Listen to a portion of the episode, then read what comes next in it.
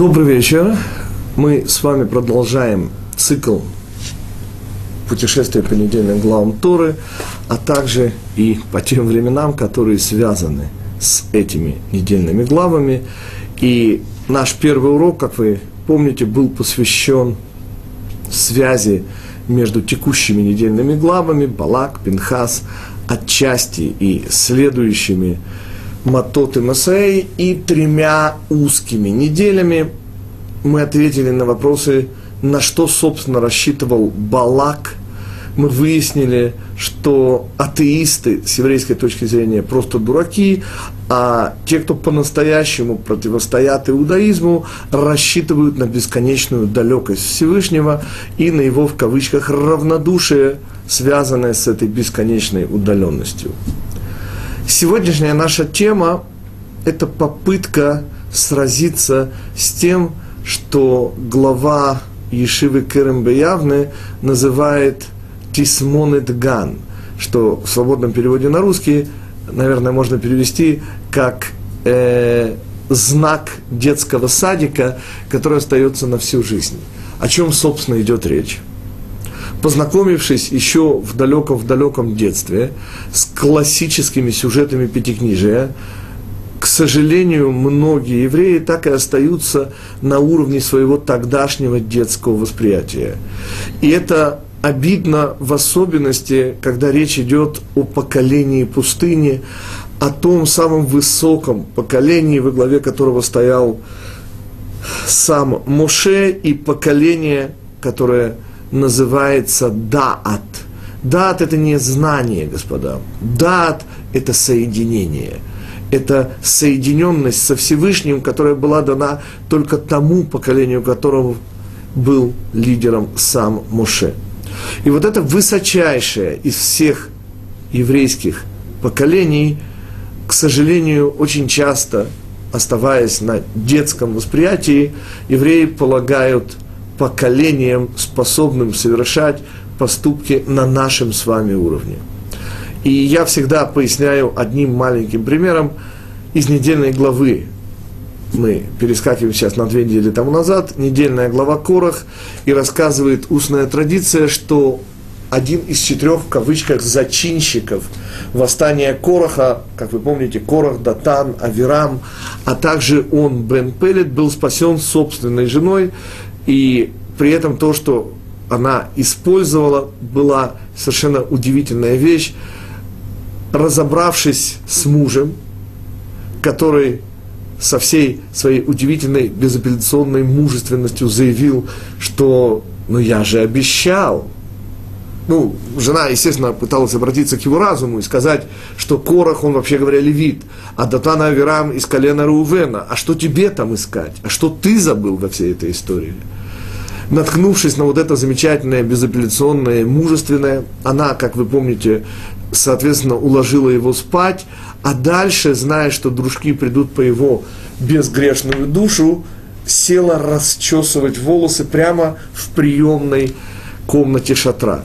И, господа, напоминаю, что наши самые-самые страшные злодеи – ну, хуже у евреев не было в поколении пустыни. Увидев простоволосую замужнюю женщину, которая расчесывала волосы, так шарахнулись, что позволяет мне задать вопрос, господа, если у нас такие мерзавцы, то вы понимаете, какие тогда были праведники? И исходя из этого, я и хочу с вами рассмотреть события, которые дали заглавие нашей недельной главе. Пинхас, сын Элазара, сын Аарона Коина, который совершает удивительное убийство. Потому что самое удивительное в этом убийстве, что Всевышний дарит ему за это убийство, так получается на первый взгляд, совершенно невозможную категорию, категорию шалом. Напоминаю, уважаемые господа, что осе шалом бимромав. Шалом – это категория цельности, полноты, которая вообще не относится к этому миру. Та самая категория, которую Всевышний вообще делает наверху. И вот ее за убийство дарить в этот мир, но не будем так торопливо в своих вопросах и попробуем задавать их по порядку. Собственно, в истории Зимри бен Салу, как его называет недельная глава Пинхас, в прошлой, где, собственно, и происходили все события, он все еще был безымянным. История Зимри бен Салу, если рассмотреть ее не по-детски, вызывает следующие вопросы. Если Зимри бен Салу был атакован половыми гормонами и так низко пал, что связался, кстати, с кем, напоминаю, это была дочь Муавского царя, не девка с улицы, прошу прощения. Дальше. Дальше у меня такой вопрос, господа. Если он, будучи атакован половыми гормонами, поддался чарам этой профессиональной красавицы, то, простите, зачем он повел ее предсветлые очи нашего учителя Моше и всех глав Сангидринов? Мало того, в чем смысл его вопроса, а если она мне запрещена, то кто разрешил тебе цепору? Что значит разрешил? Цепора – законная жена Моше. Была хупа. Или мы с вами чего-то не понимаем, или он тоже собирался делать хупу. Хупу, простите, с кем? С этой, снова мягко буду выражаться, красавицей по профессии? И еще один маленький, совсем маленький вопрос.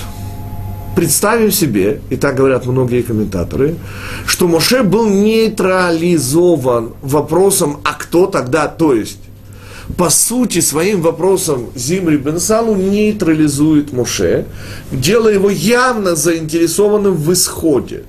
Простите, но кроме Моше, а где был Калиф Бенифуне? который, помните, в истории с разведчиками был тем, кто открыл вот такой большой рот на весь назрайский народ, ничего не побоявшись. А почему он молчит? Он глава колена Иуды, а Иуда ничуть в этом смысле Шимшону не уступает. Ни по уровню, ни по значимости. Дальше. А главы Сангидринов, чего молчат? Но мало того, оказывается, это молчание – это Аллаха. Что мы знаем, господа?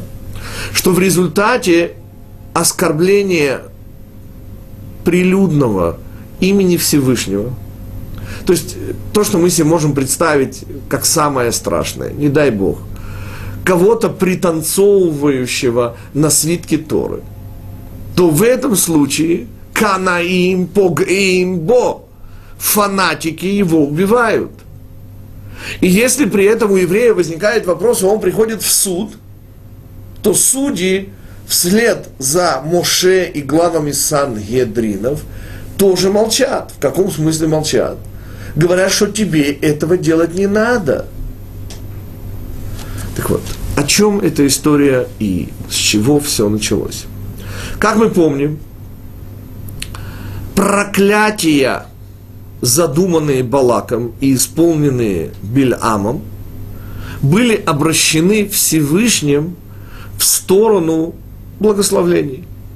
И как мы уже сказали, весь смысл трех тяжелых недель, весь смысл глав Балак и Пинхас и отчасти Матот и Масаи, которые читаются вот в эти три тяжелых недели непосредственно перед ними, весь их внутренний смысл, как закалялась сталь.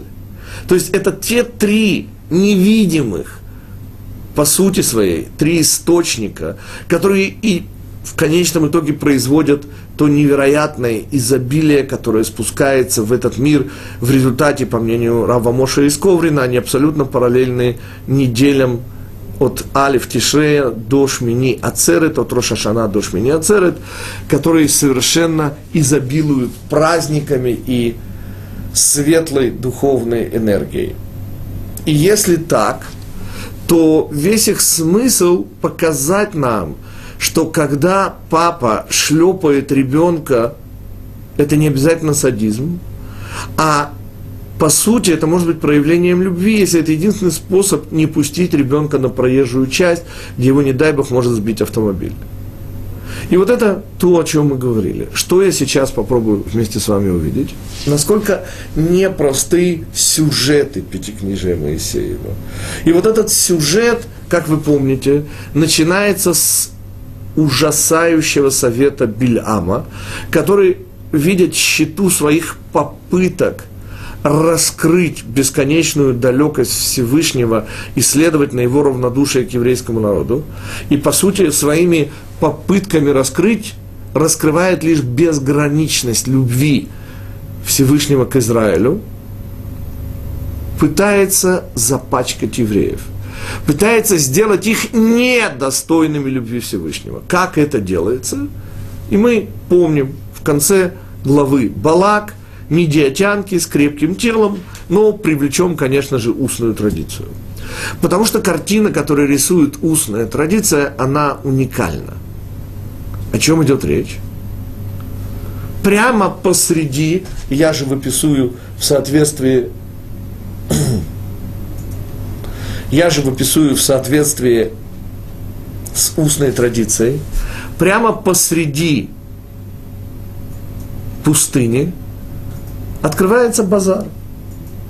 И нет ничего более естественного, чем евреи, которые естественно в пустыне, представляете, идут на базар поискать кое-какой товар. В качестве товара бабушки медиатянки предлагают полотно. Здесь каждая деталь важна, мы не сможем разобрать каждую из деталей. Наша задача сегодня сюжет. И по таким ценам, что даже на рынке, который открыт посреди пустыни, у евреев просто отвисает челюсть. Увидев изумление евреев непомерными ценами, бабушки, божьи одуванчики, говорят им, что совсем по соседству, прямо напротив, в шалашах, совсем не бабушки, и не только полотно, и совсем по другим ценам. И именно так и происходит страшнейшая вещь. Мы же помним, господа, что в самом начале нашей главы Пинхас говорит Всевышний, что Пинхас кина эт кинати, то есть возревновал моей ревностью, говорит Всевышний.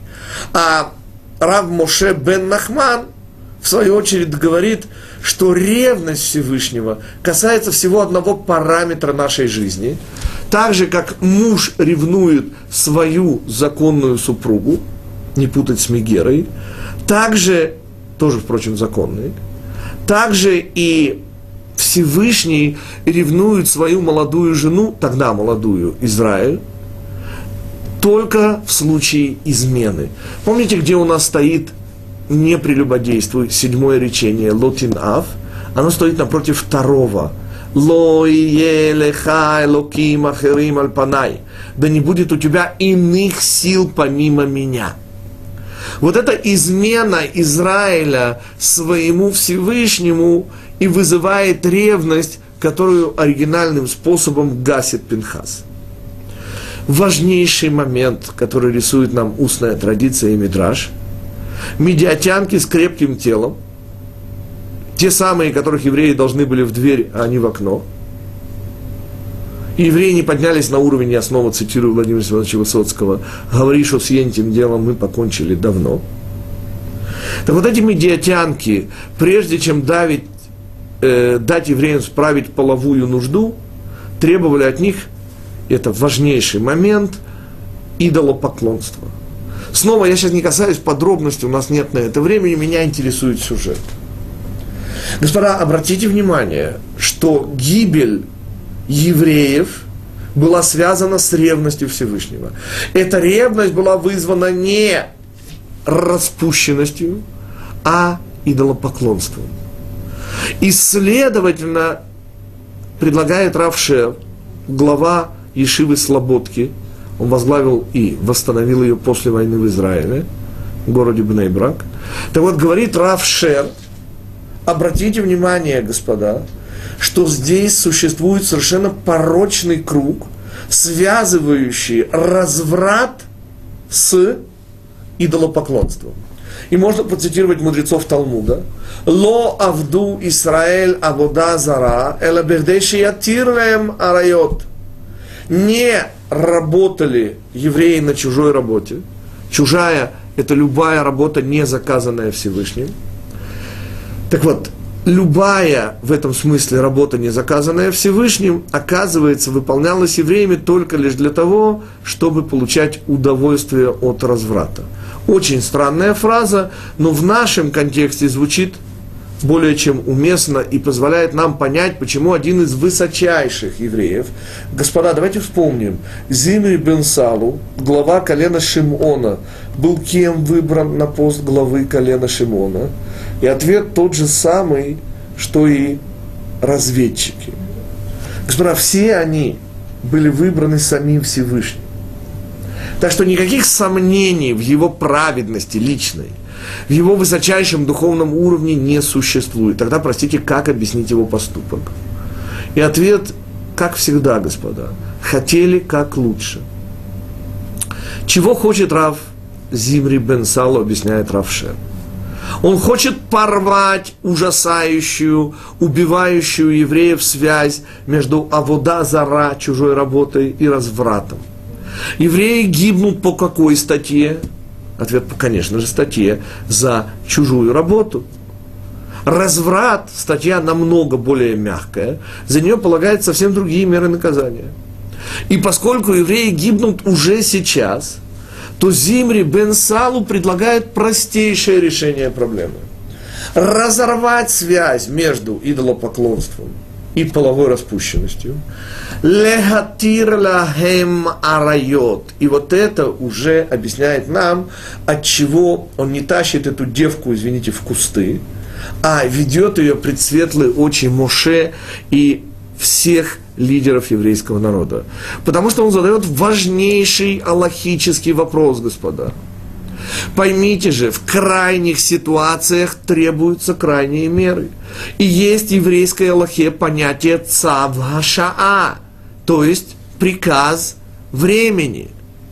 Когда на время, только на время, естественно, можно и нужно отменять запреты Торы или наоборот повелительные пример классический, благодаря господам грекам у нас сегодня есть автора. Что такое автора? Это кусок из пророков, чей внутренний смысл соответствует недельной главе, а читать мы стали автору вместо недельной главы из-за того, что греки, искореняя иудаизм, запретили публичное чтение Торы, за которое по их законам полагалась смертная казнь. И мудрецы, естественно, отменив вследствие этой самой смертной казни э, публичное чтение отрывков истории, ввели чтение параллельных им отрывков из пророков. В результате, что называется, спасибо, слава Богу, уже в базе почившим грекам, у нас сегодня есть потрясающие силы комментарии на сами наши недельные главы. К чему я вас таким образом подвожу? Понимаете, когда Зимри бен Салу спрашивает, разрешена ли она мне, а если нет, то кто тебе разрешил твою жену Ципору, он, по сути, задает глубочайший аллахический вопрос. Ведь ситуация абсолютно крайняя. И если мы не разрешим ее, простите, то евреев, не дай Бог, вообще не останется. Точно так же, как Моше, который женился, как известно, до дарования Торы, когда законов Торы еще не было, и, следовательно, была личная ответственность и личное принятие иудаизма его женой, и в этом смысле личная хупа. Вот так же и в этом случае законы Торы в данном случае должны уступить место для чего? Ради жизни, ради спасения жизни евреев требует Зимри бен Салу разрешить разврат. Естественно, временно. Естественно, только на период, который позволит порвать вот эту связь и дальше уже заняться обликом морали, я надеюсь, вам памятно, русо-туристу Михаил Светлов. Потому что облику морали евреев вещь, которая совершенно не безразлична. Но, господа, это намного более мягкая статья. Ее сравнить нельзя по ужасу последствий со статьей за чужую работу, за которой шла немедленная смерть. Потому что ревнивец Всевышний не допускают у ближайшего к нему поколения, у того поколения, которое стояло на хупе. И стояло, что называется, не как мы с вами в виде душ, а в виде облика морали. То есть в полном материальном присутствии. Следующий шаг. Для того, чтобы понять, от чего молчит Моше, молчит Калев Бенифуне, молчат главы Сангедринов, нам с вами нужно будет отправиться в первую книгу Пятикнижия, совершенно удивительное место, которое является снова удивительным образчиком нашего детского, инфантильного отношения к пятикнижию вместо серьезного, глубокого и взрослого.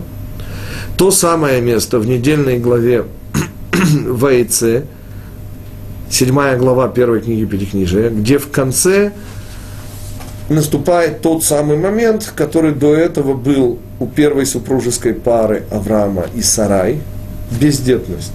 Потом это было у Ривки и у Ицхака. А теперь та самая бездетность атакует, бесплодность, наверное, нужно по-русски правильно говорить, атакует уже Яакова, Лею и Рахель. Если вы помните, проблема бездетности, проблема бесплодности решается, во-первых, у Леи.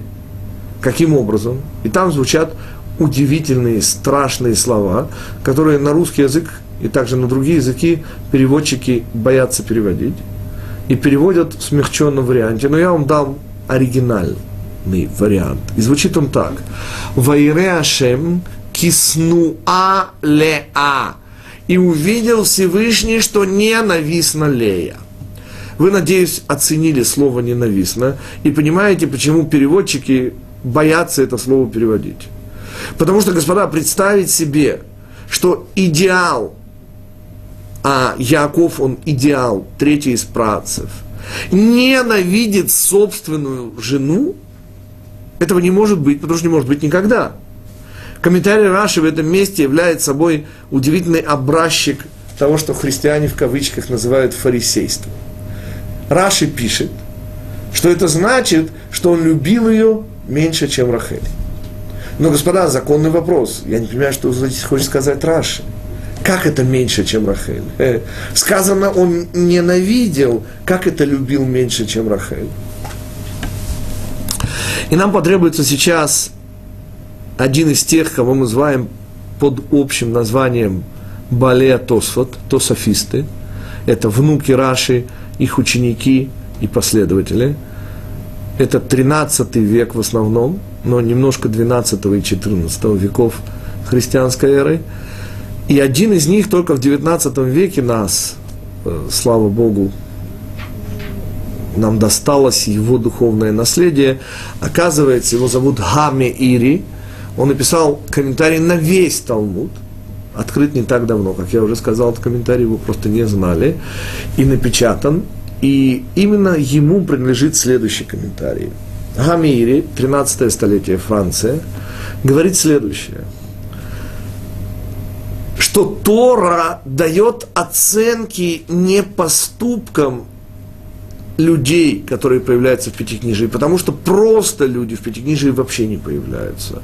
В Пятикнижии появляются только те люди, которым удалось своей жизнью или ее частью воплотить целую идею. Неважно, она положительная или отрицательная. И мы уже говорили с вами, что Балак потому выведен в заголовок недельной главы, что именно самое страшное, что может произойти с евреями, раскрывает безграничность любви Всевышнего к своему народу. И напоминаю потрясающие силы Мидраж, которые мы учили на прошлом уроке, что именно в момент середины дня, когда вспыхнул весь храм, вот в этот момент родился Машех. То есть самое страшное – попытка нас искоренить из этого мира является основой открытия той безмерной любви, которая любит нас Всевышний. Таким образом, когда Тора выставляет оценки, говорит о мире, нужно учитывать важнейшее обстоятельство, что Тора ставит оценки не конкретным событиям, которые произошли вот тогда, а ставит вневременные оценки. И я сразу поясню. Знаменитая история, ее подробно можно услышать, как и множество других сюжетных и не очень сюжетных историй Торы в аудиоварианте, кому, собственно, это интересно, на нашем сайте juniversity.org вместо university U убирается и ставятся три буквы J и W, получается в свободном переводе на русский ЖИД университет. Так вот, можно эти курсы получить в аудио и в письменном варианте, прочитать. Подробно обсуждается история Давида и Батшевы. Но что мне важно сейчас из этой истории? Что говорит Всевышний через пророка Натану в самом конце этой истории царю Давиду. Что учти, что этой историей мои ненавистники, те, кто говорит Всевышний, меня Всевышнего ненавидут, будут колоть Израиль. Господа, настолько это так, что я привожу удивительный пример – э, в середине 80-х годов мне попалась удивительная заметка, что какой-то шведский генерал, который тогда служил в Организации Объединенных Наций, в их там военных силах быстрого реагирования, не знаю где еще, так вот он назвал своего сына Урия в честь как он сказал, я цитирую, самого несчастливого военачальника в человеческой истории. Те, кто помнит, Урия хитиец – участник активной истории Давида и Батшевы. Для чего я сейчас это вспоминаю? Понимаете, господа, оценки Торы, они вневременные, они вечные. И если сказано, что Яков ненавидит Лею, то что хочет сказать нам Раши? Яков – эталон. Сказали мудрецы, «Митато шель Яаков шлема». Кровать Яакова совершенно.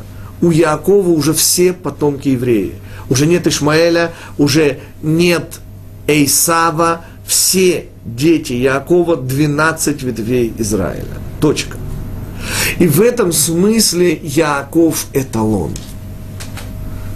Если Яаков не вытягивает на 100% любви к Лее, и снова почему не вытягивает – обращаю ваше внимание на наш аудиокурс «Техника безопасности обращения с текстом Торы», где подробно объясняется история Якова, Рахели и Леи. Так вот, Яков не вытягивает на 100% любви, он вытягивает на 99,999 после запятой. Но до 100 он не доходит. То через 3000 лет, господа, у нас появляется ненависть. Поясним. Если из точки в глубоком космосе выпустить два лучика света, так что различить невозможно, там угловой коэффициент их несовпадения составляет миллионные доли градуса. И взять расстояние в 3000 световых лет, вы представляете, где они окажутся друг по отношению к другу. Все меряется в Пятикнижии Моисеевом относительно уровня человека и уровня его влияния на ход истории – так вот, то, что Яков не вытянул уровень своих отношений с Леей до идеала, повлекло за собой, говорит Хами Ири, совершенно ужасающие последствия. Но нам из этой истории что нужно? Вот это подход, господа. Понимаете, то, что предлагает Зимри Бен Салу, является несомненной истиной. Он абсолютно прав, господа. Ну, поищите возражение. Я имею в виду аллахическое возражение. И вот здесь мы касаемся очень-очень интересной вещи, вряд ли вам известной. Простите, а что, есть вопросы, которые не решаются аллахически? Ответ – однозначно нет таких вопросов. Так о чем мы говорим? Почему молчит Моше? От чего молчат главы Сангидринов? От чего фанатику, который приходит перед тем, как совершить убийство, можно посоветоваться с раввином? Ответ, конечно, можно, но тогда убивать нельзя. То есть убивают только в том случае, если нет вопросов. Если есть вопрос, то раввины отвечают в соответствии с Аллахой, ты не имеешь права убивать. Как все это понять? Что за вопрос такой остроты, что Моше, источник Аллахи, молчит?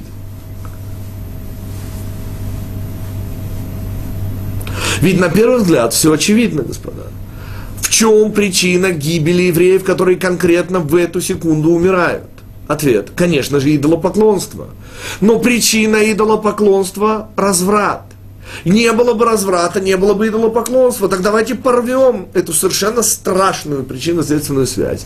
Разрешим, естественно, временно разврат.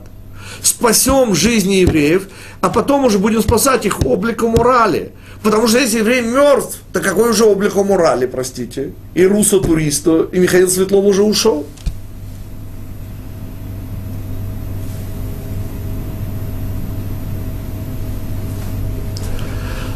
Окей. Я напоминаю нашим слушателям и зрителям, что, естественно, в любой момент урока можно задавать вопросы, не стоит их откладывать на потом. То, что мы сейчас с вами попробуем увидеть, связано с еще одним очень-очень непонятным сюжетом Пятикнижия. И я обращаю ваше внимание на то, как много надо знать в самом Пятикнижии, чтобы находить ответы, объясняющие одно место. Это тот самый случай, когда мы сталкиваемся с тем, что Пятикнижие имеет одного автора с большой буквы, и любая часть требует знания всего остального для своего объяснения.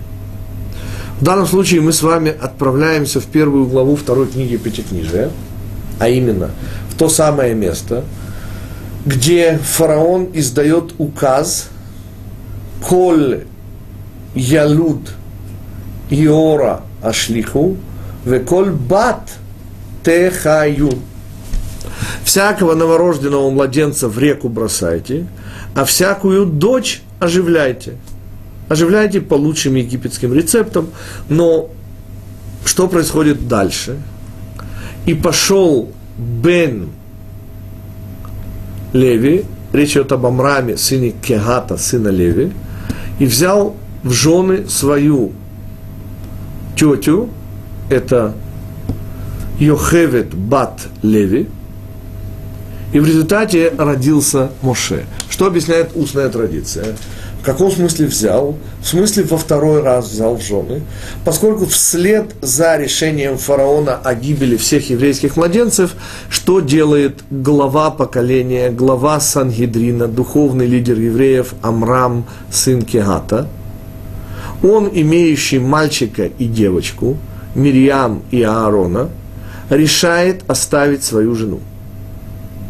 Поскольку я специально проверял Аллаху, это мнение Маген Авраама, который высказывается жесточайшим образом. Он говорит так, когда катастрофа у евреев, которые выполнили уже мецву пру верву, есть прямой запрет не только рожать детей, но вообще на близость между мужем и женой.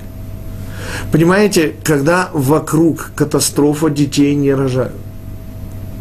Катастрофа это может быть голод, и очень интересное добавление он делает, что даже если у вас лично есть хлеб, а все умирают вокруг с голода, то тоже, по его мнению, если у вас уже есть мальчик и девочка, рожденные, слава Богу, пру то вы не имеете права э, на близость с собственной женой.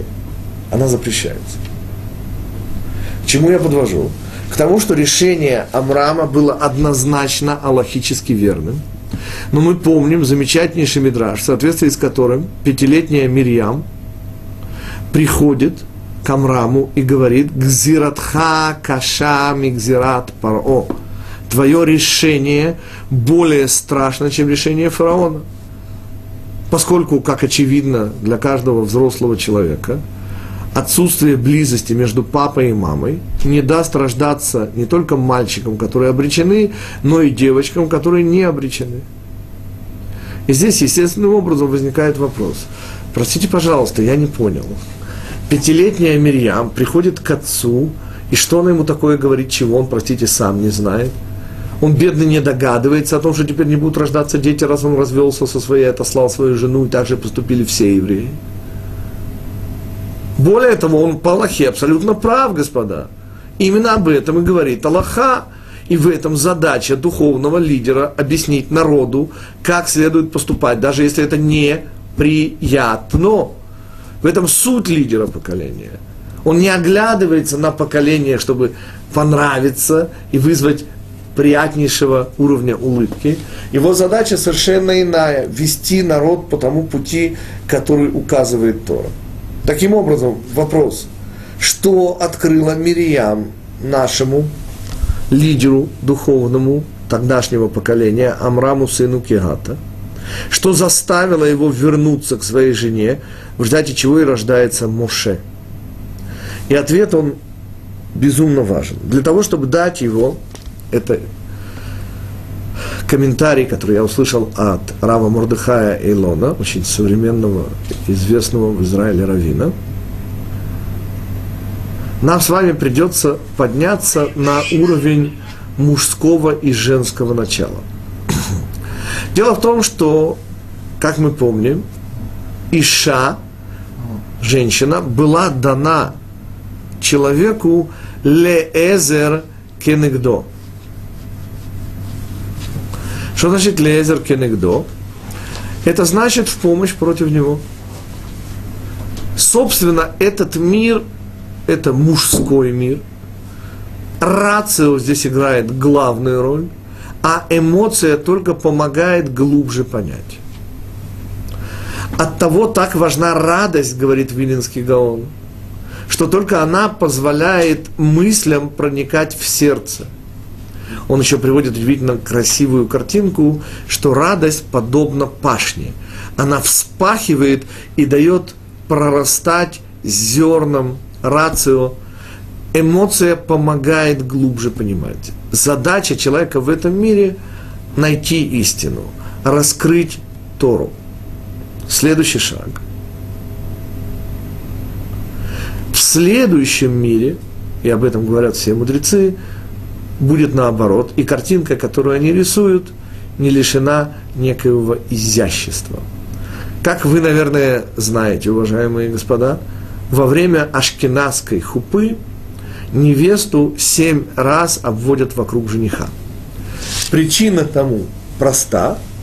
С этого момента, куда бы ни смотрел новоявленный муж, он всюду будет видеть свою жену. Но на более высоком уровне мудрецы объясняют чуть более глубоко.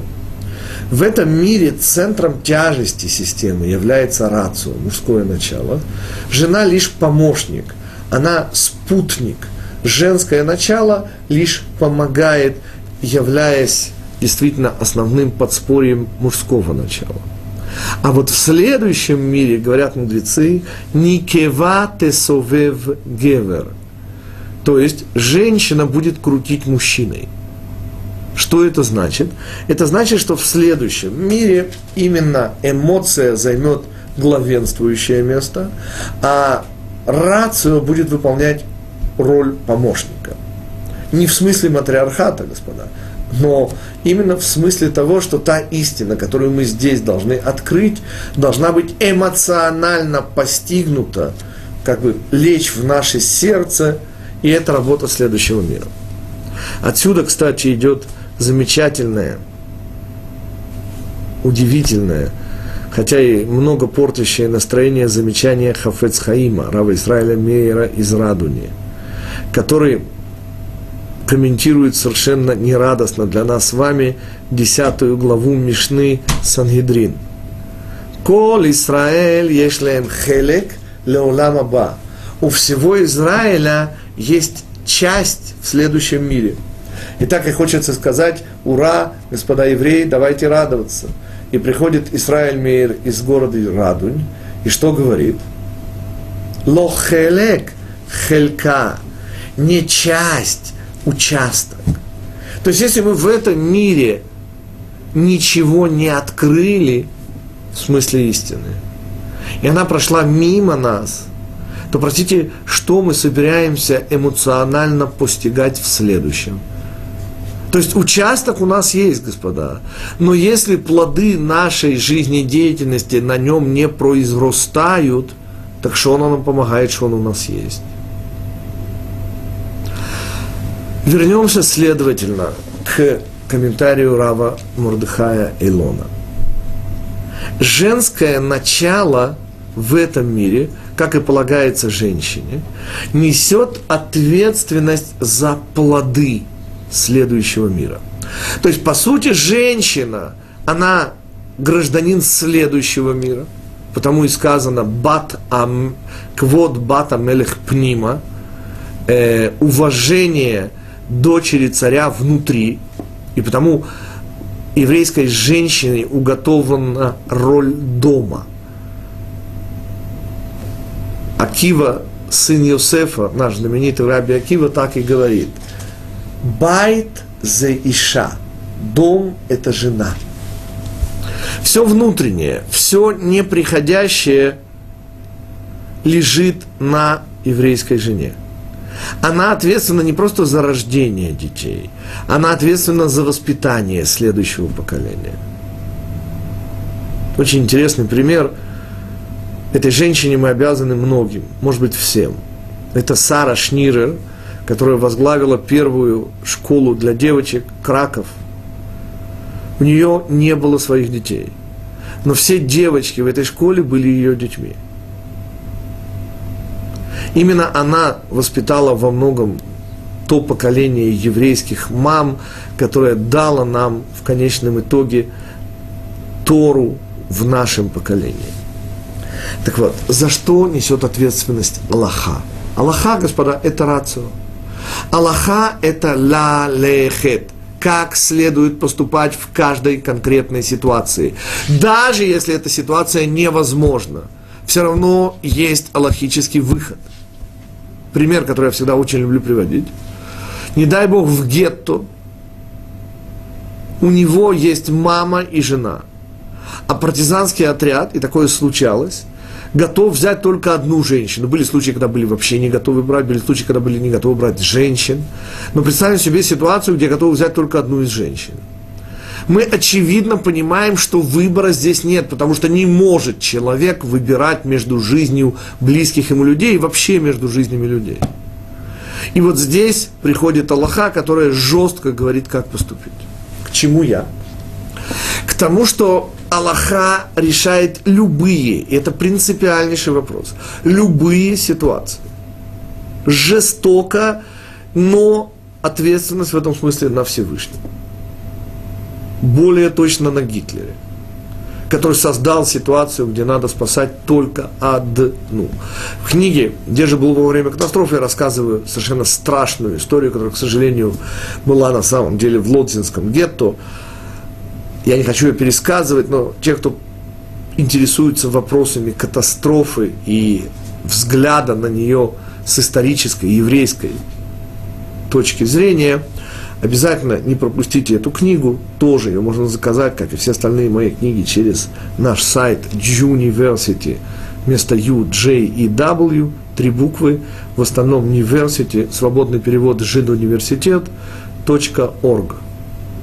Так вот, э, там же можно получить все книги, все курсы, там же можно задавать вопросы, если у вас почему-то нет возможности сейчас их задать. Следующий шаг. Задача Аллахи, задача рацио, и потому источник Аллахи – это только мужчина. Говорят наши мудрецы, что женщина не должна резать. При всем уважении к женщинам-хирургам, по еврейской точке зрения, это не женская специальность хирурга. И когда мы говорим «не должна резать», конечно же, имеется в виду в основном аллахические вопросы. Известно, что величайшие мудрецы наши иногда отказывались решать, в силу чего. Есть известная история про Рава Соловейчика. Рав Соловейчик, знаменитый Брискер Ребе, знаменитый Брестский раввин, отсылал в особо тяжелых случаях к Раву Исраилю Мейеру из города Радунь, поскольку он имел настолько большое количество за и против, что просто отказывался решать. То есть, снова, не дай бог, не в отсутствии знаний, а именно в отсутствии решительности и в исключительных требованиях женщины знать всю картину, а это принципиально невозможно в этом мире знать всю картину. Вот именно из-за этого аллахические вопросы отданы на откуп исключительно мужчинам. Не просто, а тем, кто имеют право резать, решать в ту или иную сторону. Несмотря на то, что есть доводы и за, и против. Всегда есть доводы за и против. Следующий шаг. Следующий шаг, господа, но подождите. Когда мы говорим о беременной женщине, мы говорим, во-первых, о человеке, который думает не головой и даже не сердцем, да, а еще нерожденным плодом. Беременная женщина думает своим ребенком и все соотносит с ним – И оказывается, говорит Рав Мордыхайлон, в этом мире есть ситуации, где решает женщина. И это та самая ситуация, где Мирьям приходит к Амраму, сыну Кегата, главе поколения. И, естественно, не добавляя никакой ситуации, она не добавляет никакой информации. Переворачивает ситуацию. Я хочу ту же самую картинку продемонстрировать вам в другом сюжете. Я лично, мне известно, пять сюжетов, которые объясняют, как начинается восстание Маковеев. Они очень интересно дополняют друг друга, но сейчас не время не место. Число 5, как мне кажется, намекает, конечно же, на то, что в Кабале называется Кетер Хохма Бина, Заир Анпин и Мальхут.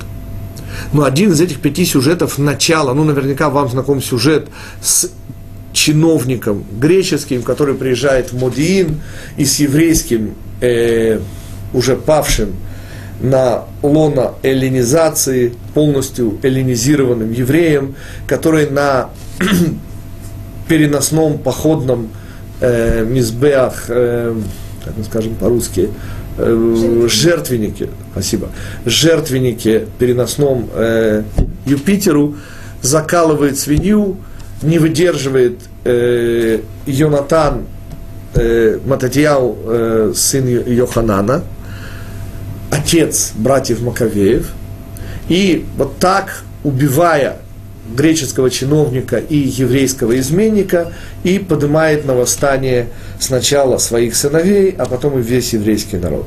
Но есть еще несколько историй, которые объясняют, как это происходило. И одна из них связана как раз с тем комментарием, который вы сейчас слышите. Иудит Бат Мататияу, сына Йоханана, дочь отставного первосвященника, приходит на хупу, в чем мать родила, как говорят по-русски. Заметив легкое волнение в публике, она говорит, простите, вас что-то беспокоит? Мы говорим о дочери первого священника. Вас, говорит, беспокоит, что я пришла голую на хупу, а вас не беспокоит, что я после хупы сразу отправляюсь к греку по праву первой брачной ночи. Это попытка греков изменить генофон евреев. Нечто подобное сделали турки с болгарами, хотели сделать с армянами, отчасти преуспели. То, что 14 апреля 15 года, день катастрофы армянского народа, о чем армяне забывают рассказать, расстреливали мужчин. Женщины и детей как большое исключение. Это была попытка турков в очередной раз поменять генофонд народа.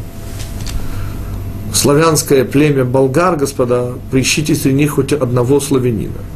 Ну, я имею в виду блондина или блондинку. Так вот о чем мы? вот эта попытка греков. Теперь по Аллахе в этой ситуации что делают? Ответ – отправляется греку на первую брачную ночь. Аллаха. Жизнь важнее – к чему я подвожу? К тому, что, простите, изменение генофонда нашего народа, это значит, что следующего мира не будет. Понимаете, что говорит Мириам своему отцу Амраму, сыну Кегата? Она ему говорит, что опасность, в случае, если принято тобою решение будет исполнено, это опасность не то, что фараон хочет нас уничтожить, не будет следующего мира вообще – есть вот более высокого уровня комментарий, мы сейчас ставимся на уровне драж. Есть более высокие уровни здесь. Дальше. Дальше более-менее понятно. Есть ситуации, господа, и когда Зимри бен Салу говорит, и он прав логически, нет сомнений, что статья за идолопоклонство, она влечет за собой ту самую смерть, ту самую эпидемию, которая косит евреев. В то время как разврат статья с намного более мягким наказанием. Следовательно, порвав вот эту страшную связь между развратом и чужой работой, мы спасем евреев, а потом будем спасать их обликом морали. Возразить здесь совершенно нечего, господа. И потому Моше и мудрецы молчат. Только, господа, вспомните комментарии Хамири про то, что если эталон семейной жизни, Яаков, не дотягивает своей любви к Лее до 100%, то через три тысячи лет, господа, мы обнаружим ненависть между евреями. Просто уже ненависть. И вот это ответ. Ведь поколение Моше, господа, это эталон. Это самое высокое поколение евреев. И говорит Равшер, глава Ишивы Слободки, что если бы, не дай Бог, в том поколении приняли бы правильное аллахическое решение, абсолютно правильное, нет вопросов, и разрешили бы разврат, то из-за того, что это поколение было эталонным, изначальным, то, господа, мы бы сегодня с вами не встретились не только в интернете, но и для тех, кто сидит сейчас в комнате и наяву бы тоже не встретились. Это был бы конец, не дай Бог. Потому что если там, в самом начале пути, есть малейшее, незаметное отклонение, то проделав путь длиной в 3300, сколько, 37 лет уже прошло, что мы обнаруживаем? Что мы вообще, не дай Бог, не существуем. То есть, когда даже самое правильное аллахическое решение принимается в ситуации, где опасность угрожает самому нашему существованию на земле. Ведь что такое закон о фанатике, который убивает? В каком случае он убивает? В том случае, если его еврейское сердце не может это вынести.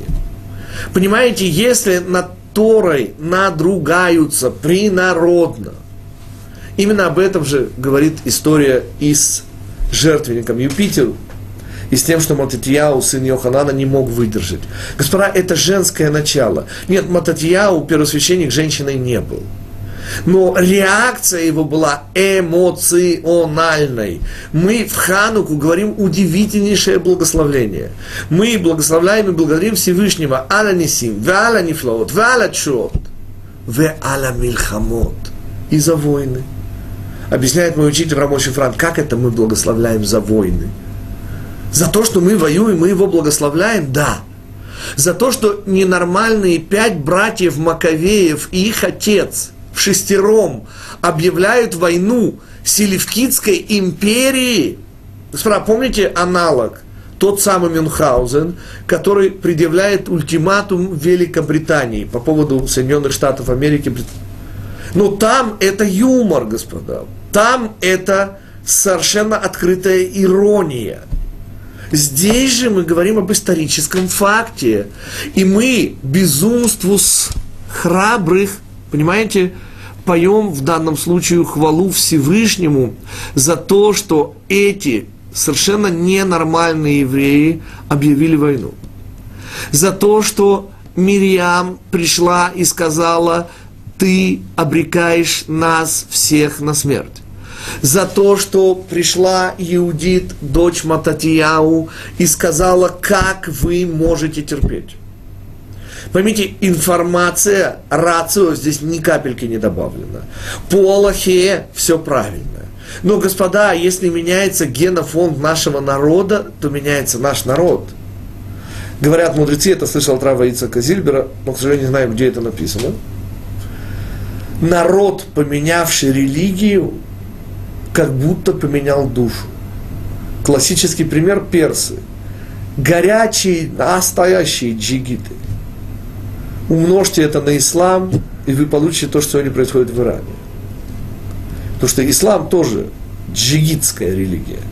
Если еще джигиты начинают ее исповедовать, господа, то это уже не персы. Это уже современный Иран. Исламская республика. Возвращаемся к Зимри бен Салу. Зимри бен был абсолютно прав рационально.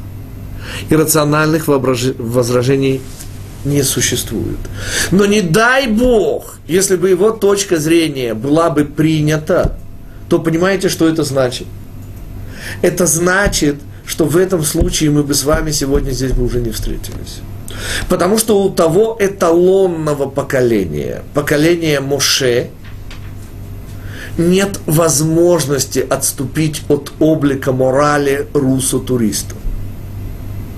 Потому что если они не дотянут до максимума, то мы, к сожалению, не будем живы. И потому то, что делают по Аллахе фанатики, это просто эмоция. А если есть вопрос к раввинам, то значит там уже не эмоция, значит им уже нельзя. Это не их дело. Только тот, кто не может это выдержать, только тот, кто чувствует, что его сердце от этого разрывается, вот он способен, взвалив на себя всю ответственность, решить этот вопрос эмоционально. Потому что в самых страшных ситуациях, где роль идет о судьбе всего народа, и вспомните Эстер, которая стоит перед Ахашверошем и говорит «Яво Хамелех вехаман хайом ламиште» придет царь и Аман сегодня на пир. Она, которую послали, которую своим постом духовно поддержали евреи – приглашает Амана на пир. Злейшего врага и ненавистника, того, кто мечтает уничтожить еврейский народ на пир. Как это понимать? Ответ моего учителя. Именно поэтому это Мигелат Эстер, а не Мигелат Мордехай. Потому что то, что сделала Эстер, может сделать только женщина. Когда гибель угрожает следующему миру, только женское начало способно спасти не этот мир, следующий. В этом смысле задача Аллахи, задача рацио – истина. Находить истину. Но иногда, господа, истина губительна. Это истина, господа. Это истина, что еврейский народ, это истина увидел Аман. Это истина, что еврейский народ Яшен. Ешно Амехад Яшен, говорят мудрецы, он спит – и его можно, не дай Бог, убрать, воспользоваться тем, что он спит. Но сама ситуация, где еврейский народ можно убрать, это ситуация, где мы имеем дело уже со следующим миром. И вот здесь женское начало. И потому Пинхас, Бен Элязар, Бен Аарона Коэн получает удивительную награду – он получает награду, которая есть только в следующем мире. Он спасает следующий мир. В этом мире он был абсолютно прав. Зимри бен Салу. И говорит Аризаль, что именно его душа, это душа раби Акивы, сына Иосифа. Но это отдельно очень интересная тема. Провести параллели. Помните, вот это совершенно прилюдное совокупление Зимри Бенсалу и Козби Бацур и удивительно скромная, никому не видная свадьба Раби Акивы и его удивительной жены Рахели. И там много еще всего. Учеников Раби Акивы, помните, сколько было? 12 тысяч пар, 24 тысячи евреев из колена Шимона. Изумительный параллель, но это комментарий Резали, у нас уже на него не остается времени, у нас впереди всего 3 минуты, так что если у вас есть э, вопросы, попробуйте их задать. Мы же с вами резюмируем сегодняшний урок. Женское начало следующий мир. Женское начало несет ответственность за плод, за ребенка, за то, что еще должно родиться. Задача мужчины в этом мире, и потому рацио в этом мире, во-первых, истина, поиски истины. Но, к сожалению, есть ситуации, слава Богу, совсем не часто, это несколько раз за всю историю человечества, но эти несколько раз могли, не дай Бог, не дать следующему миру родиться. И тогда главную роль выполняет не Аллаха, а эмоция. И это записано в Аллахе. И в этом красота Аллахи. Понимаете, Аллаха несет в себе даже те случаи, когда это как бы уже не Аллаха. Когда Канаим погим бо, фанатики убивают его. А если задается аллахический вопрос, ответ нет – Потому что здесь работает эмоция. Здесь работают те, кто болеют, у кого сердце разрывается от боли за еврейский народ. И вот это и есть высшая категория, которая соединяет то, что мы говорили на этом уроке, с тем, о чем мы говорили на прошлом уроке. И мы с вами сейчас говорим о любви, о том удивительном сопереживании Всевышнему, которое есть главный секрет вот этих трех недель. Вот эти три недели позволяют еврею подняться на самую высокую эмоциональную точку. И это плач, любовь, смех 9 ава, но об этом уже на следующем уроке.